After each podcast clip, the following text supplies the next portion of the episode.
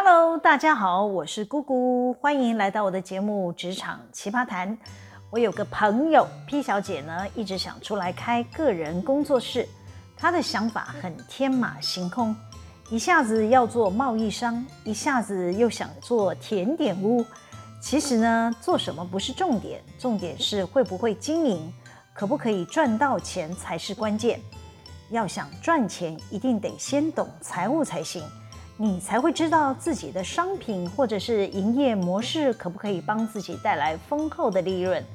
我跟 P 小姐很熟，我知道她不是财务背景出身，她对数字又不够敏感，创业应该是凶多吉少。我不忍心泼她冷水，但又不得不提醒她说：“嗯，你不懂财务，恐怕很难赚钱哦。” P 小姐翻了个白眼，说：“我从小数学就是没学好啊，嗯，懂不懂财务跟数学有没有学好其实没有关系。诶，怎么说呢？我认识很多知名顶大的博士，还有很多是名校硕士学历的高阶主管，他们解答数学的能力都比我强多了。但很不幸的，他们大部分都不懂财务，看不懂公司的财务报表。”常常问重复的问题，还是不知道要用什么方法可以解决自己事业单位营运的困境。P 小姐听我说完，还是满头问号的说：“是哦，我以为财务是复杂的加加减减嘞。即便是修过会计、财务管理课程的我，坦白讲，对那些流动比率、速动比率、股东权益报酬率的公式，我还是会晕头转向。”加上呢，我的工作根本用不到这些公式，时间一久呢，也会渐渐忘记。但我要说的是，假设你是一个小店的负责人，你至少要知道你每月会有多少的营业收入、固定的开销费用，还要摊提设备的成本，算出你的产品毛利，你才会知道自家的产品要不要调整定价，才不会亏损。听起来是很复杂，却是你的小店会不会赚钱的重要概念。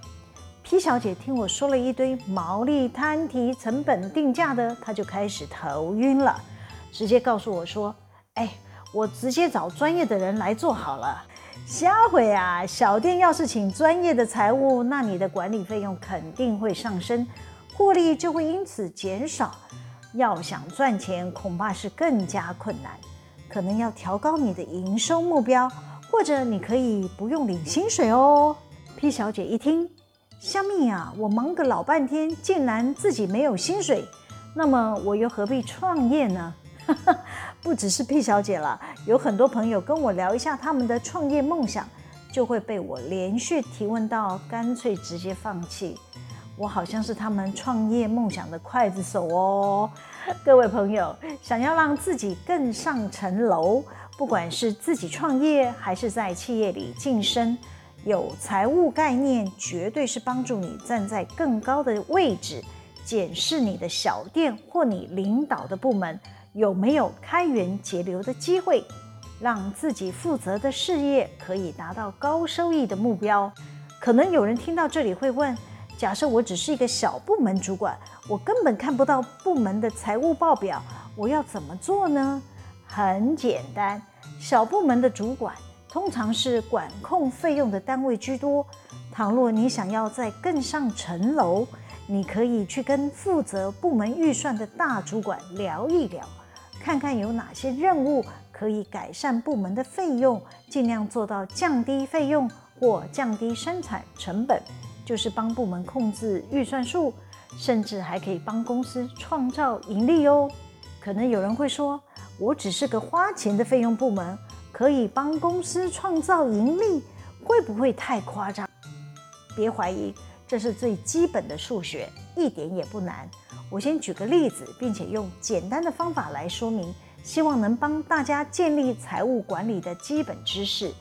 假设你的公司一年的营收是一百块。一年要花五十块钱买材料、付水电费，还要请员工做事的薪水，这三项呢，我们简称料工费。一百元减五十元就等于五十元，剩下的这个五十元就是你们公司的毛利。但是呢，你们的产品还要请业务员帮忙销售，还要做广告，大概要花二十元。这个费用科目就是销售费用。你自己要领薪水，还要请会计，还要请总务，又要再花个二十元。这一类的费用科目呢，就是管理费用。最后呢，五十元的毛利减掉二十元的销售费用，再减掉二十元的管理费用，就只剩下十块钱。这个十块钱就是税前净利。再假设要缴税三块钱，最后呢就会剩下七块钱，就是税后的净利，也就是可以分配给股东的利益。把这个七块钱除以公司的股本数，就是每股盈余，英文简称 EPS。不管你有没有买股票，应该都要知道这个数字。这个数字是检视所有上市贵公司一整年的营运表现的关键指标哦。假设有些公司的每年 EPS 都是负数，就是亏钱的意思，你就要考虑是不是还要再投资它了。这是题外话。回到我们的主题，小主管可以怎么帮公司呢？假设你是在生产单位，就是料工费的那一部分。通常呢，会计科目又会细分为直接人工与制造费用，这些科目都不用背，大概知道就好了。刚刚我们举前面的例子，一年的料工费是五十块钱，如果你能帮忙降到四十块钱，假设在其他的管销费用不变的条件下。是不是你的公司税前的盈余就会增加十元？这个概念是不是很简单？那至于要怎么降低成本，就要看每家公司的产品组成的结构来决定喽。这不是我们今天要讨论的重点。如果有人有兴趣，再请留言给我，我会针对你的个案提供建议。那我们继续谈谈财务的重要。如果你是负责预算的部门主管，或者是小店的负责人，你就要面对自己年初设下的预算目标。通常大公司都会认真看待这个预算目标，尤其是上市贵公司，还慎重其事要经过董事会通过。年度预算也就是整个企业营运活动目标的模拟结果啦。因此，正常的公司呢，都会逐月的检讨，看看营运的进度会不会偏离了预算。年度预算的目标是怎么做出来的呢？如果你是一个业务部门，你就要去模拟一年内可能会有的收入，减掉一年内可能会发生的费用，剩下的金额就是税前净利，再把每一个部门相加起来，就是公司的总预算目标。假设公司模拟的结果是负数，就代表未来一年会亏损。公司势必要逐一检视各个部门的预算表，并进行调整。再不然，就是要想开源的计划，还有哪些事业部门可以创造营收，或者是节流的计划？还有哪些部门需要控制费用？不然，照这个计划继续走到年底，就会是白忙一场。公司没赚钱，要如何向股东交代嘞？可能有人听到这里会想问啦、啊，姑姑姐，不过就只是个预算表，需要这么紧张吗？一般正常营运的企业啊，都会做这张预算表，才可以确定来年可不可以帮股东赚到钱。要是模拟的结果不赚钱，就要向董事会说明，你已经透过怎么样怎么样的努力，已经开始收敛亏损的金额，巴拉巴拉巴拉。这才是企业经营的精神。如果不是长期亏损的公司，最好不要提亏损的预算，不然那个负责营运的总经理呀、会过不了董事会的挑战。再亏下去啊，董事会可能就要换掉总经理喽。我再举个例子，大家就会听得懂啦。假设你的小店新的一年预算总营收是一百块，可是买料请工人就要花掉九十块钱。毛利只剩下十块，但是你还要付给销售人员的薪水、财务会计人员的薪水。讲到这里，是不是税前净利应该就是负数啦？你是老板，自己辛苦打工老半天，看来只能免费做功德。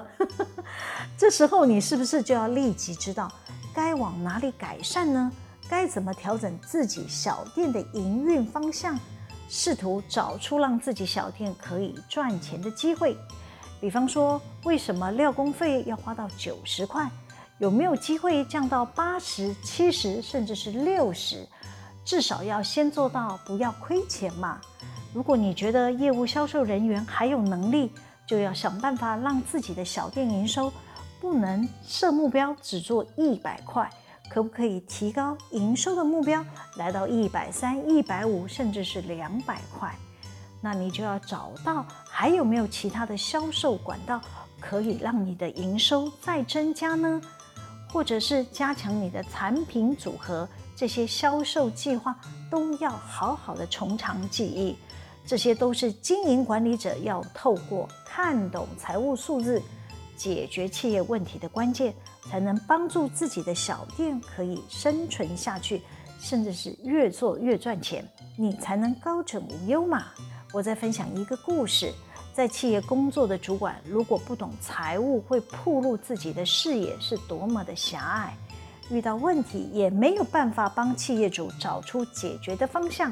我认识一个总经理很有趣，他是有看懂财报的数字，但却不懂财务数字背后的经营之道。怎么说呢？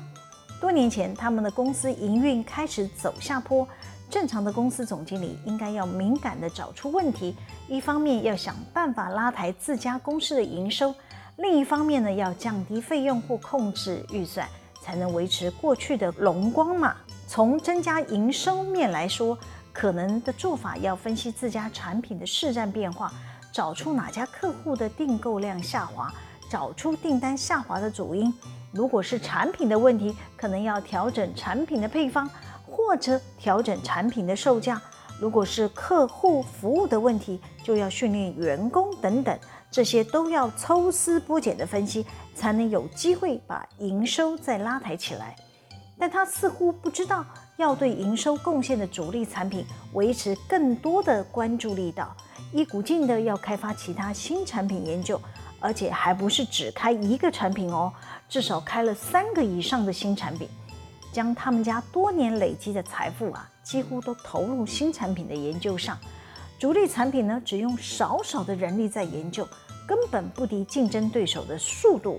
其中有一个较低毛利的产品改善专案，挂在他们的会议追踪了两年都没有进展。加上投入主力产品的研发人力不足，速度过慢。等到这个产品在市场上突然有大量需求出现的时候，他才注意到。优化主力产品的进度实在是太慢了。当市场有利可图时，自家的产品特性又落后竞争对手两年以上，根本没办法拓展业务，错失了提升自家营收的机会。这位总经理一边讲要降低成本、控制各类的费用，但另一边又一直要提高研发人员的薪资，说是要留住这些关键员工。留住人才本来就无可厚非，但是自家公司营收持续的萎缩，这些关键人员继续领高薪，就难免与公司的营运相冲突。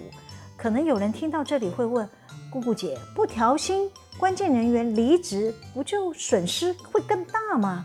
他家的问题就是出在太多人都是关键人员，并没有按照产品来区分。